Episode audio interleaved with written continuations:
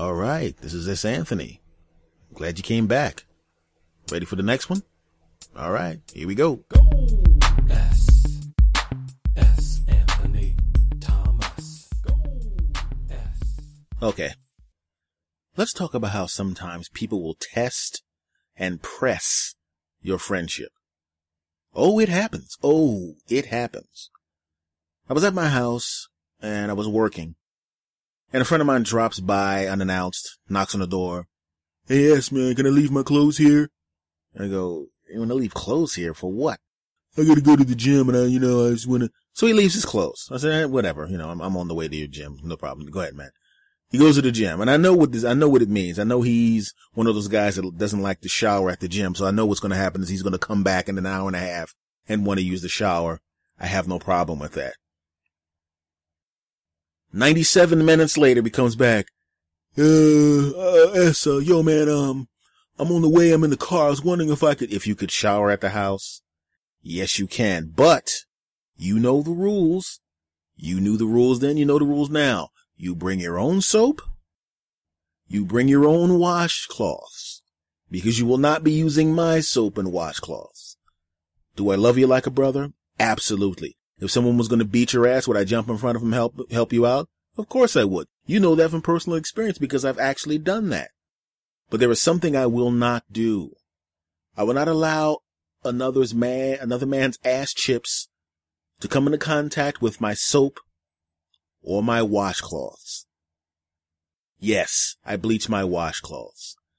And yes, technically you could use the washcloth and they would go be bleached and that would be sanitized. But somewhere in the back of my mind, I would know that my washcloth at some point was crammed up your ass and I can't have that. And it's the same thing with my soap.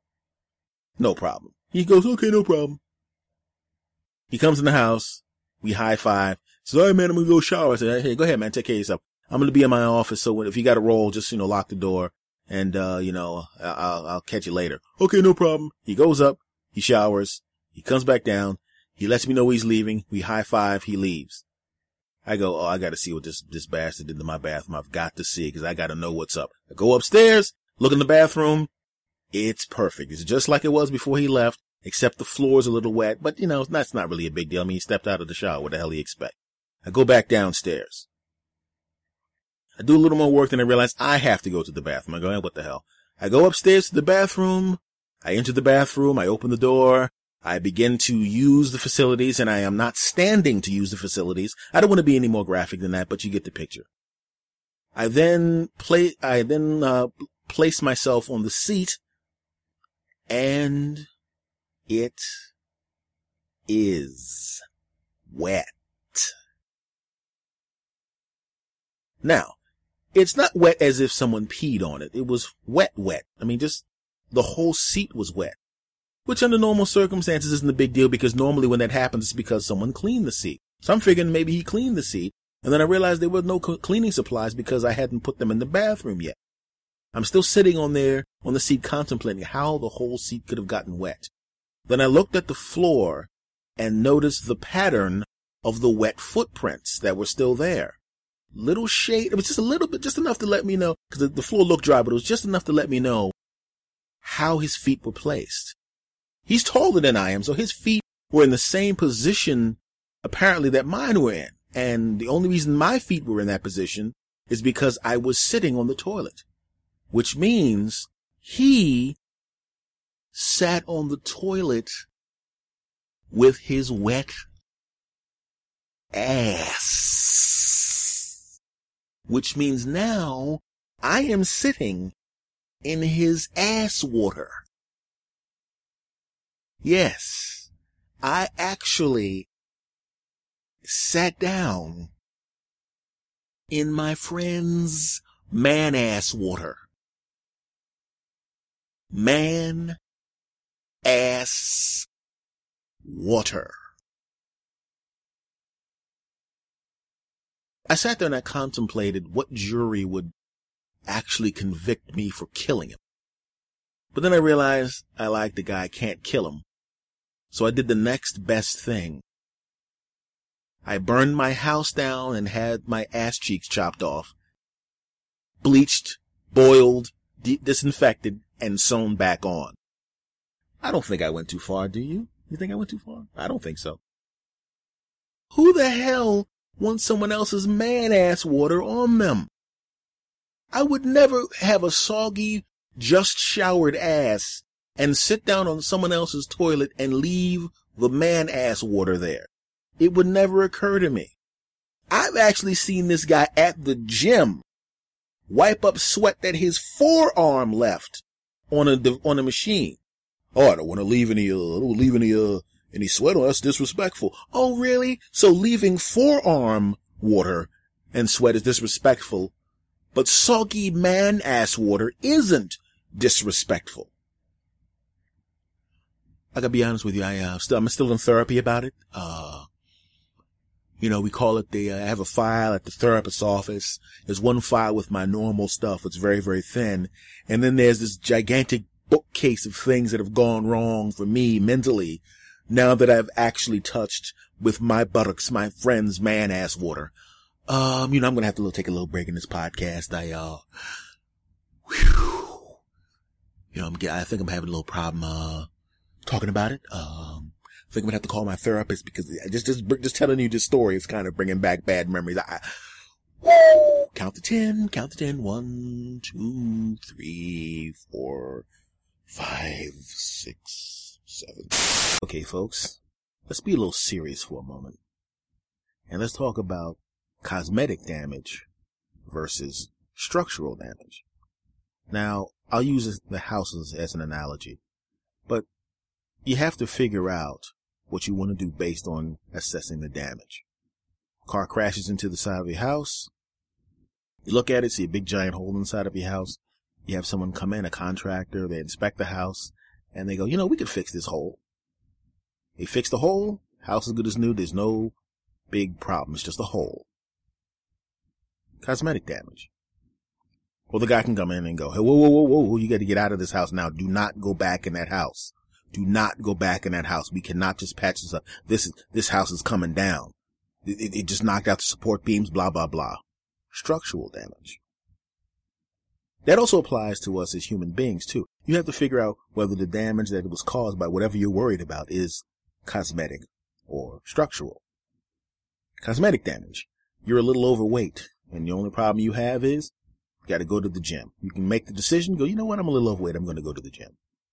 It's cosmetic damage. Structural damage. The reason you're overweight is because there's some kind of, you're, harming yourself because of something that happened to you traumatically as a child or as an, at a, you know, as a little older when you're just trying to kind of keep people at bay. You know, you're kind of rejecting people romantically before they reject you. You know, I'm going to be unattractive to them and hang around people that like thin and fit people. And I'm not going to get into that condition because I know they're going to reject me anyway and they're not going to like me anyway. So why even draw my, draw their attention to me. I know this because it's actually happened to someone that I know who I am not going to name, but who has given me permission to use them as an example. That structural damage has nothing to do with the gym. Going to the gym is not going to help them because they're still going to want to reject people before they're rejected. Structural damage. And you see that in a relationship too, because it's happened to a friend of mine. I refuse to be in a bad relationship. I won't do it. If I, I, I will always show people respect, and I demand it in return. If you don't give it to me, you won't be around me. But this was a friend of mine who was one of the nicest people I've ever met in my life. To this day, a great guy. To this day, a close friend. To this day, someone I love like a brother. And he was married to someone who was horrible. My friends, my cast and crew, my people will put up with a lot of stuff. We are, we're used to having weird people around us and wild people around us and eccentric people around us, we pretty much accept them all. We're like, we're like, uh, our friendship group is kind of like, you know, give us your tired, your poor, your, your huddled masses, yearning to breathe free. That's what we're like. So we accept everybody and we're open-minded. We love people and love hanging people and adding people to the group. Well, we hated this woman because she was horrible to our friend.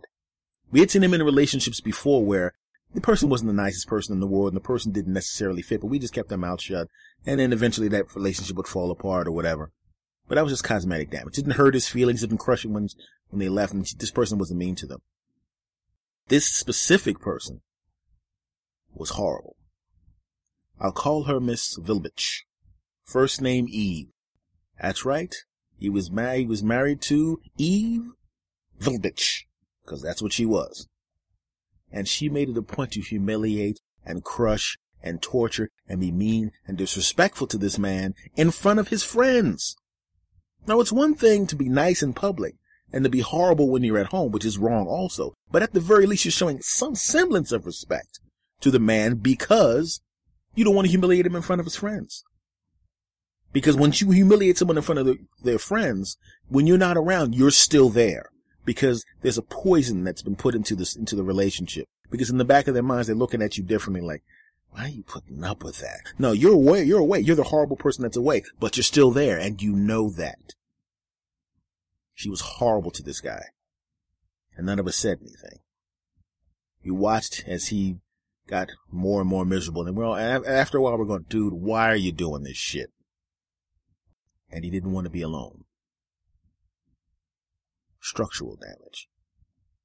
She had gotten him to the point where he felt like, I can't find anybody else. This is the best I can do. She had fooled him into thinking that ridiculousness. Cause it is ridiculousness. You can always do better. You can always find somebody that digs you. You can always improve your life. It's not important who you're with. What's important is that you dig yourself. And then if you dig yourself, other people will dig you too. And eventually he figured it out and got rid of Miss Villbitch. Oh, you forgot what her first name was? Her first name was Eve. Yes, her name was Eve Villbitch. Now the reason I say this is because sometimes relationships, just like buildings, are too damaged to fix. It's not ca- cosmetic damage, it's structural damage. And you cannot stay in there. You have to knock the thing down and build something else new where it once was. It's the same with houses. It's the same with the relationships. He had to knock that relationship down, knock it down, crush it, destroy it, sweep out all the garbage and rebuild on the same spot. Happens to all of us. It's happened to me. It's gonna, it's happened to you or it will happen to you at some point. There's something around you that is so damaged you can't fix it. If you can't fix it, get rid of it. I've had to learn that lesson myself. Sometimes you just can't fix it. And if it's at the point where you can't fix it, whether it be a relationship of any kind or something else, whatever it is, if you can't fix it, get rid of it. Knock it down, sweep out the garbage, and rebuild on the same spot with something new. Yeah, I got a little serious, but I've seen some things and some things have happened to me and some things have happened to the people around me. And I want, and I know it's either happened to you, is going to happen to you, happen to a friend of yours. You know what I'm saying. All I'm going to say is my advice to you, advice I've given to myself and advice I've been given and advice I've given to friends. If it can't be fixed, first see if it can be fixed. But if it can't be fixed, if it's not structural, if it's not cosmetic damage, it's structural damage. If the damage is, if the structure is damaged, get rid of it. And I mean that with everything. All right. We knocked out another one, weirdos. By the way, I'm, when I say weirdos, I'm actually looking at myself in two mirrors. I'm not talking about you people. Uh, I just want to say that, uh, I appreciate you guys coming about. There's another big spike in listenership and I want to appreciate that. Like I said, you guys have been telling your friends, keep doing it, damn it. I need 7 billion subscribers and 7 billion followers. I know it's, I'm on a whole lot of different places. I'm on, uh, Stitcher and TuneIn Radio and iTunes and all of that crap. So I know a lot, of you're spread all over the place, but it doesn't matter. Keep telling everybody. Let's keep building this thing. Um, to answer a couple of questions that I've been sent, uh, if you want to know where the home base for the podcast is, it's actually at santhonysays.podbean.com. So if you go there, all of the links to all of the other stuff that's uh, attached to the, to the podcast are there. So if you want to know all the information, go there and all the links are there. Um, once again, I want to thank you guys. Much love to you. S. Anthony out.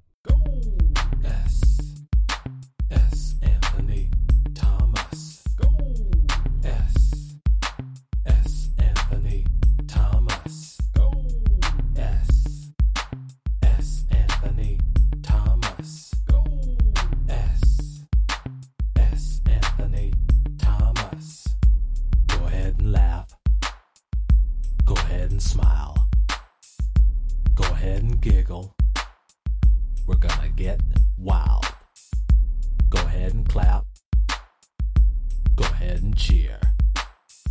We're gonna have a good time while up in here.